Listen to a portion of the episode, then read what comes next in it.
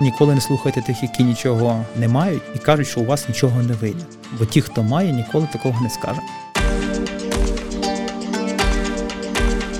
Знай Львівське. Промопроект Львівського радіо. Звати мене Микола Стецьків, я є засновником фермерського господарства Файнабері. Я займаюся вирощуванням полуниці, ну і зараз нових ягідних культур. Розпочали ми свій шлях у 2016 році. Я є учасником революції гідності, учасником бойових дій. З 2014 по 2015 рік мій стартап складав 28 тисяч гривень, які я отримав з центру по безробіттю. Коли ми починали з 10 сотиків землі, які я отримав як учасник бойових дій, під садівництво в село Новосілка Пустомитівського району, це є 28 кілометрів від мого будинку. Я їздив двома маршрутками, пересадками, йшов півтори кілометра пішки від зупинки. Все, і ми так з дружиною ходили з дітьми пішки, гуляли з тими пересадками, з тими сумками на плечах, бо ми там будемо фермерувати. Через рік діяльності ми зрозуміли, що потрібно пів гектара, бо 10 сотків це є замало. Ми беремо пів гектара, ми масштабуємося, ми беремо перший кредит. Так дуже важко було взяти цей кредит 100 тисяч гривень від фонду будівництва на селі. І за мене мав хтось поручитись, і ніхто не поручався. 100 тисяч гривень для багато людей це є величезна сума грошей. І за мене поручився ВРВ Тарас, віце-президент it компанії SoftServe, який задав мені два питання. Я на них відповів. Він сказав, я здав поруч.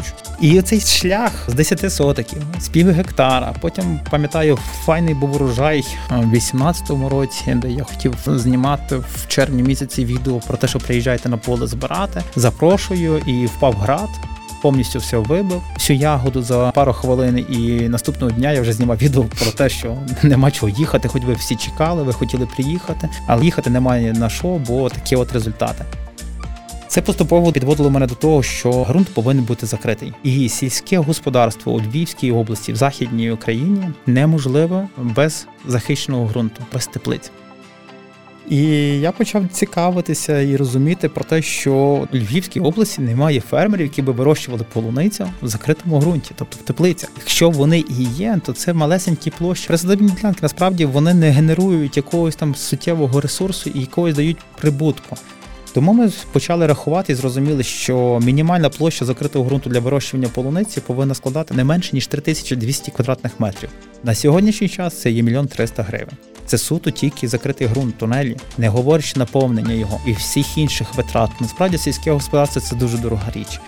Ну і ми знайшли ці гроші з передоплатами. Десь ми трошечки залучили якісь невеличкі інвестиції, десь ми позичили людей. Бо е, оцей процес він поступово підводив і знайомив вас з різними людьми, які дивлячись, як ви стараєтеся закріпитися чи втриматися на плаву без нічого, і особливо в сільському господарстві.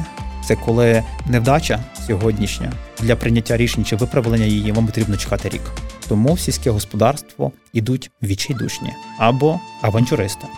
Тепер ми знаходимося в селі Гончари, також Постоматівського району, Давидівське ОТГ. Це тепер 6 кілометрів від Львова. Це є найближче фермерське господарство поруч зі Львовом. Ягідник це доступ до поля надзвичайно простий і легкий. Але ми так само залишилися там. Тобто ми маємо два поля, і ми додатково беремо зараз додаткову землю в оренду в Красові. Це вже є Миколаївський район. Ми засадили там лухиною.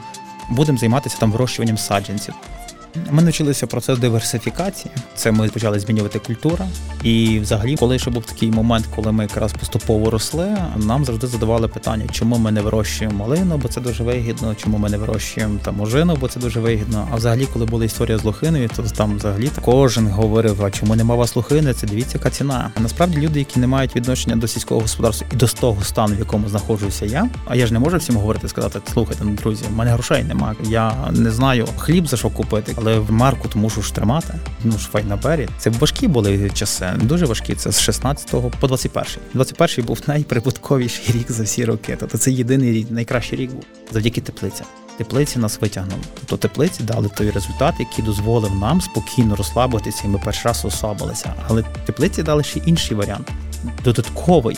Це ми навчились вирощувати полуницю з травня по жовтень.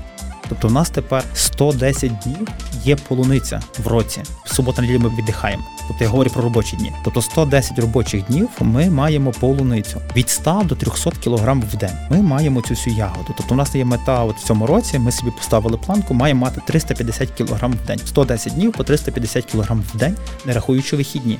Вихідні для агротуризму. Це люди приїжджають і збирають самі. Оце наша планка, але це можливо тільки завдяки теплицям і певним сортам, і певному досвіду. А навчитися це підібрати правильні сорти під наш клімат, підібрати сорти для хорики, для ресторанів, для кондитерських, для людей, які хочуть їсти, хочуть насолоджуватися. Ми поміняли більше 20 сортів, щоб підібрати оцей сорт, який би справді був би хороший, який би задовільнив масу тих вибагливих речей. Звісно, що є люди, які кажуть кисла або кажуть дуже солодка, тверда там чи ще щось. Але основні наші клієнти, які великими об'ємами в нас беруть, у нас є одна сім'я, яка бере майже 200 кг в рік. Вони їдять її, і вони дуже її люблять. І вони нас купують завжди наперед. Вони так з нами вже купа років. І вони кажуть, Микола, ми розуміємо всі твої факапи, ми розуміємо всі твої проблеми. Тому давай працюй. Ми віримо, що тебе буде взагалі це все ідеально. І на цій послузі, яку ти там даєш там доставка додому, можливість там передплатити на наступний рік і об'єми обирати собі різні, то ми почекаємо, коли в тебе все буде получатися. Але в тебе все вийде, і нас це влаштовує, і ягода суперова. Тому ми, враховуючи оці всі речі, ми підійшли до тунелів, до теплиць, до захищеного ґрунту, і ми на сьогоднішній час спільно з агропромисловим розвитком ми розробили програму компенсації до 200 тисяч гривень при монтажу теплиці. Тобто, ми таким чином вибиваємо підтримку для розвитку того тепличного напрямку руху. Бо мені дуже шкода інших фермерів, які проходять цей шлях, який проходив я. Я розумію, наскільки це складно, і коли будуть підтримувати, хоч якось, хоч трошки в цьому напрямку, то ми вийдемо на той рівень, коли це буде якісний продукт. Бо я не боюсь конкуренції, я навпаки хочу, щоб вона з'явилася. Бо здорова конкуренція це породження якості. А кооперація можливо тільки після того, коли ми в рівних умовах, коли ми маємо одну ту саму проблему. Якісний продукт нема куди збути. Знай Львівське промопроект Львівського радіо. Файнабері має досвід різних сортів, смаків, факапів. Але в нас суспільство Львів прощає. Воно вчить і воно готове терпіти і давати другий, третій шанс, бо воно вірить. Тому Файнабері з кожним роком стає все смачніше, все краще, все якісніше, і послуги, які в нас з'являються, вони я гордий. Тобто мені це подобається, я отримую задоволення від того, що виходить, завдяки довір'я. Був такий момент в 2020 році, коли я втратив великий урожай. Я закривав контракти людям, які передплатили були полуниці, які купили наперед, і я їм їх доставляв цю ягоду. І вони завжди запитували, і що? Я кажу, та закриваюся, вони не смійте. Ми звільнилися з роботи, подивившись на ваш приклад, і хочемо відкрити власну справу. Каже, ми, якщо в Миколи получилося з таких умовах, коли в нього купа дітей, йому ніхто не допомагає, і він в сільському господарстві, де взагалі нічого з 28 тисяч гривень, це точно і в нас це вийде. Каже, тому давай не розчаровуй, залишайся, роби далі, показуй нам приклад, а ми будемо дивитися, спостерігати і вірити в те, що в тебе все вийде, і в нас все вийде. Тобто люди вже зробили з мене такого. Десь мені один раз кличку на одному семінарі представник компанії ФАО європейського він назвав мене танк і написав пост про мене. каже: горжуся одним чоловіком, який в моїй асоціації є танк пхне, незважаючи ні на що. Тобто, десь така ситуація, що це і люди. Друге, це це вже зобов'язання. Тобто я вже пообіцяв, самому собі вже пообіцяв. Ну і і дружині пообіцяв, що у нас все вийде і у нас все вийде. Тому тут це те, що не дозволяє опустити руки. Це люди.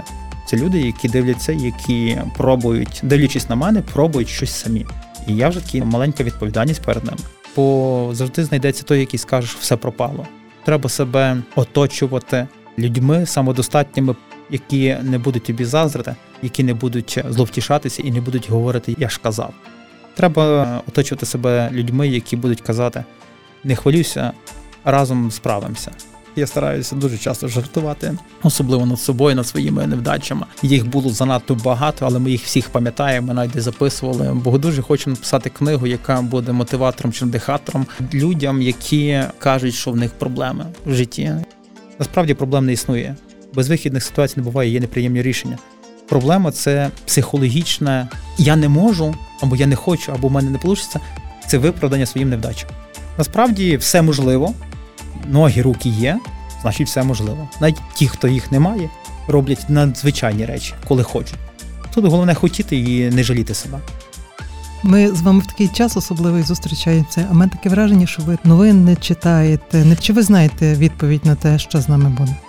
Я насправді не боюся, бо чому бути, того не минути. Але я не ставлю собі за мету хвилюватися, бо нічого страшнішого в житті немає, як страх. Я розумію, що мені прийдеться знову йти, хоча дружина буде мене тримувати всіма можливими варіантами, бо вона пам'ятає, що їй прийшлося пережити. Тому вона не хоче цього ще раз. Але вона розуміє, що мене не втримати, і я знову поїду. Але чому бути того не минути? Я думаю, найменший страх в тих, хто живе по совісті. Я якось на сьогоднішній час я не створив таких якихось умов, щоб в мене десь совість була нечиста, чи я би там хвилювався.